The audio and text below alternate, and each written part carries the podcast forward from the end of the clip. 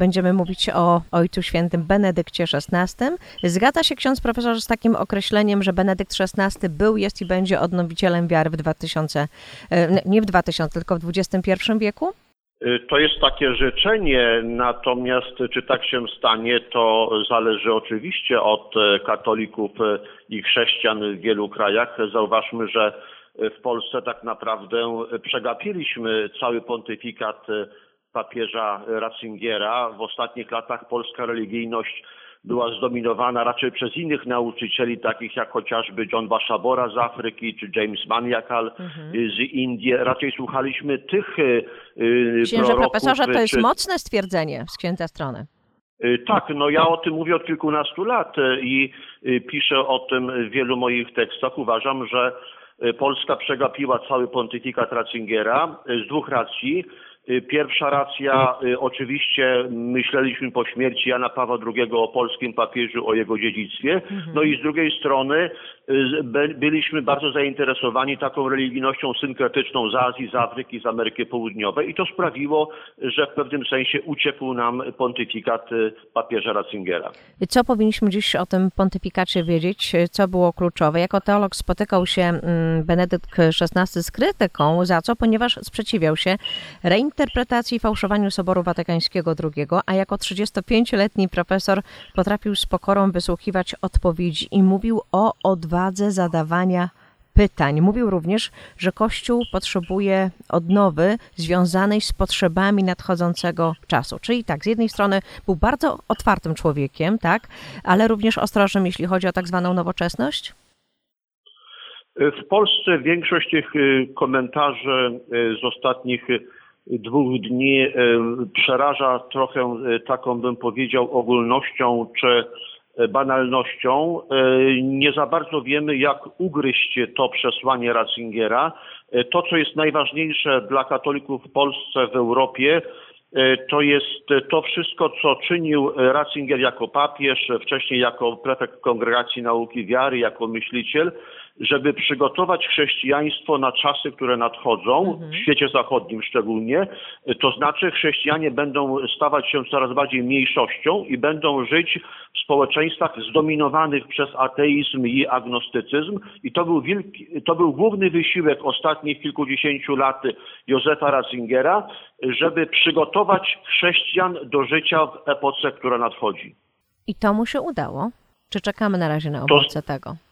Y, to znaczy zostawił ogromne dziedzictwo w postaci swoich dzieł, książek, y, wypowiedzi. Oczywiście z tego można czerpać, ale to zależy od y, katolików w Warszawie, w Berlinie, w Paryżu czy w Nowym Jorku, czy będą chcieli się, że tak powiem, karmić duchowo tą wielką religijną mądrością. W Wielki Piątek w 2005 roku podczas liturgii Drogi Krzyżowej napisał: Ileż brudu jest w kościele, i to właśnie wśród tych, którzy poprzez kapłaństwo powinni całkiem należeć do Chrystusa. Przypomnijmy, że jako papież zaostrzył e, odpowiednie prawa i zwolnił z posługi około 400 księży. Czy ksiądz profesor zgodzi się z opinią włoskiego dziennikarza śledczego Gianluigi Nucciego, że Benedykt XVI ściągnął płaszcz milczenia i zmusił swój kościół do spojrzenia na ofiary? Y tak, Gianluigi Nuzzi to jest wybitny, wytrawny dziennikarz śledczy i są jego książki z ostatnich lat, które odsłaniają wiele ciemnych y, kart, gdy chodzi o Watykan, Kościół. To są książki absolutnie przerażające. Natomiast Józef Ratzinger, gdy chodzi o pedofilię, bo to ostatnio Kościół bardzo niszczy w wielu krajach, rozpoczął swoją walkę w roku 1988. Już wówczas przygotował trzy takie pisma Y, które wysyłał do najwyższych urzędników w Watykanie, żeby rozpocząć walkę z dramatem pedofilii klerykalnej, która już wówczas zaczynała niszczyć Kościół, szczególnie w Stanach Zjednoczonych, w Kanadzie y, czy w Australii.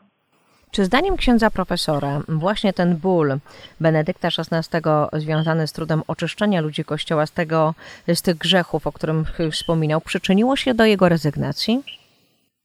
Oczywiście, to znaczy y, rezygnacja w roku 2013 była poprzedzona potężnym starciem y, w kościele i to starcie no, nie było niczym nadzwyczajnym, to znaczy w każdym kościele, w każdej religii są różnego rodzaju spory, napięcia, dyskusje. Podobnie było i jest w Kościele katolickim.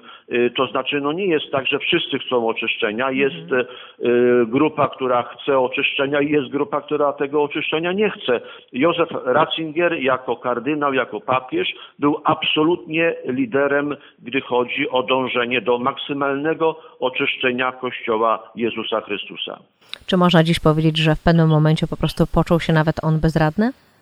Y, po ludzku tak, natomiast jest wielkim zwycięzcą moralnym, jest wielkim bojownikiem o prawdę, ponieważ nikt nie uczynił więcej dla oczyszczenia Kościoła y, niż y, on. I można powiedzieć tak, że w pewnym sensie po ludzku jest częściowo przegranym, bo nie odnowił kościoła tak jak chciał, natomiast w sensie duchowym, religijnym jest wielkim zwycięzcą, bo dokonał rzeczy wielkich i te wielkie e, owoce, te wielkie skarby, które mamy dzięki niemu, będą owocować w kościele katolickim w Polsce, w Europie i na świecie w najbliższych dziesięcioleciach i stuleciach. To, co powtarzają nasi radiosłuchacze i to, co powtórzę ja również po spotkaniu z Peterem Sewaldem, przecież jego biografem, potrafił trudne rzeczy tłumaczyć w sposób bardzo zrozumiały, a przecież był geniuszem intelektualnym. Księże profesorze, osobnym tematem powinny być z pewnością jego relacje z papieżem Polakiem.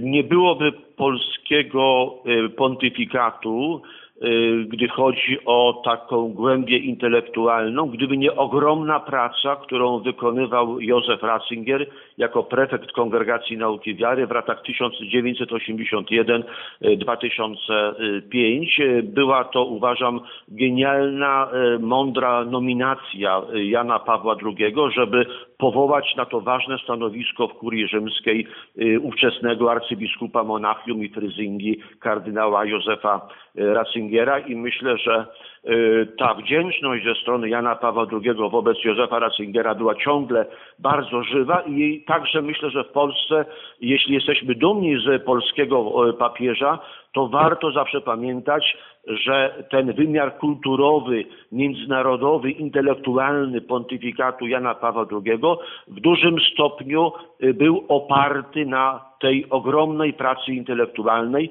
wykonywanej przez Józefa Ratzingera jako stróża doktryny katolickiej.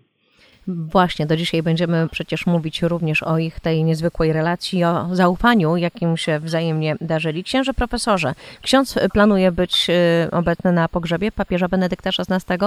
Nie, nie będę osobiście, ale duchowo jestem cały czas y, w Rzymie. Śledzę oczywiście wszystkie y, informacje, bardzo to osobiście, głęboko duchowo y, przeżywam. I to, co mnie najbardziej interesuje, to jest zachowanie, jak największej liczby skarbów, które nam zostawia Józef Ratzinger i myślę, że tego bardzo w Polsce potrzebujemy, żeby w naszych parafiach, w naszych duszpasterstwach, w naszych grupach modlitewnych, w naszych stowarzyszeniach katolickich w większym stopniu sięgać do tych niezwykle istotnych treści religijnych, filozoficznych, teologicznych, jakie nam zostawił Józef Ratzinger jako filozof, myśliciel, teolog, papież w jaki sposób mówił nam również o życiorysie Chrystusa. Jeszcze na koniec naszego dzisiejszego spotkania to wspomnienie związane z obecnością papieża Benedykta w Auschwitz-Birkenau. Ja do dziś pamiętam, jak wszystkie stacje telewizyjne pokazywały y, właśnie ten pobyt, tę pielgrzymkę i widać było wówczas tęczę. Jak ksiądz profesor y, interpretował to, to zjawisko? Tak, y, od lat mówię, że dla mnie jest to symboliczne zakończenie wieku XX. Wiek XX jest wiekiem męczenników chrześcijańskich, ogromnych zbrodni, wymordowania kilkudziesięciu milionów ludzi w niemieckich obozach śmierci i w rosyjskich y, gułagach i obecność niemieckiego papieża w niemieckim nazistowskim y, obozie śmierci y, Auschwitz i tęcza, która nagle się na niebie pojawia, a wiemy, że tęcza w języku religijnym, biblijnym to jest znak pokoju, pojednania, przymierza Y, Boga z ludźmi. Ja odebrałem tę tęczę na niebie jako y, taki y, być może znak Bożej opatrzności, że oto kończy się na naszych oczach ten wiek zbrodni, wiek zła, wiek XX poprzez ten symboliczny gest obecności niemieckiego papieża w niemieckim obozie śmierci. Bardzo dziękuję za to spotkanie, za tę rozmowę. Ksiądz profesor Andrzej Kobyliński był dzisiaj z nami. Bardzo dziękuję. Wszystkiego dobrego w nowym roku. Do usłyszenia. Wszystkiego dobrego dla słuchaczy. Szczęść Boże.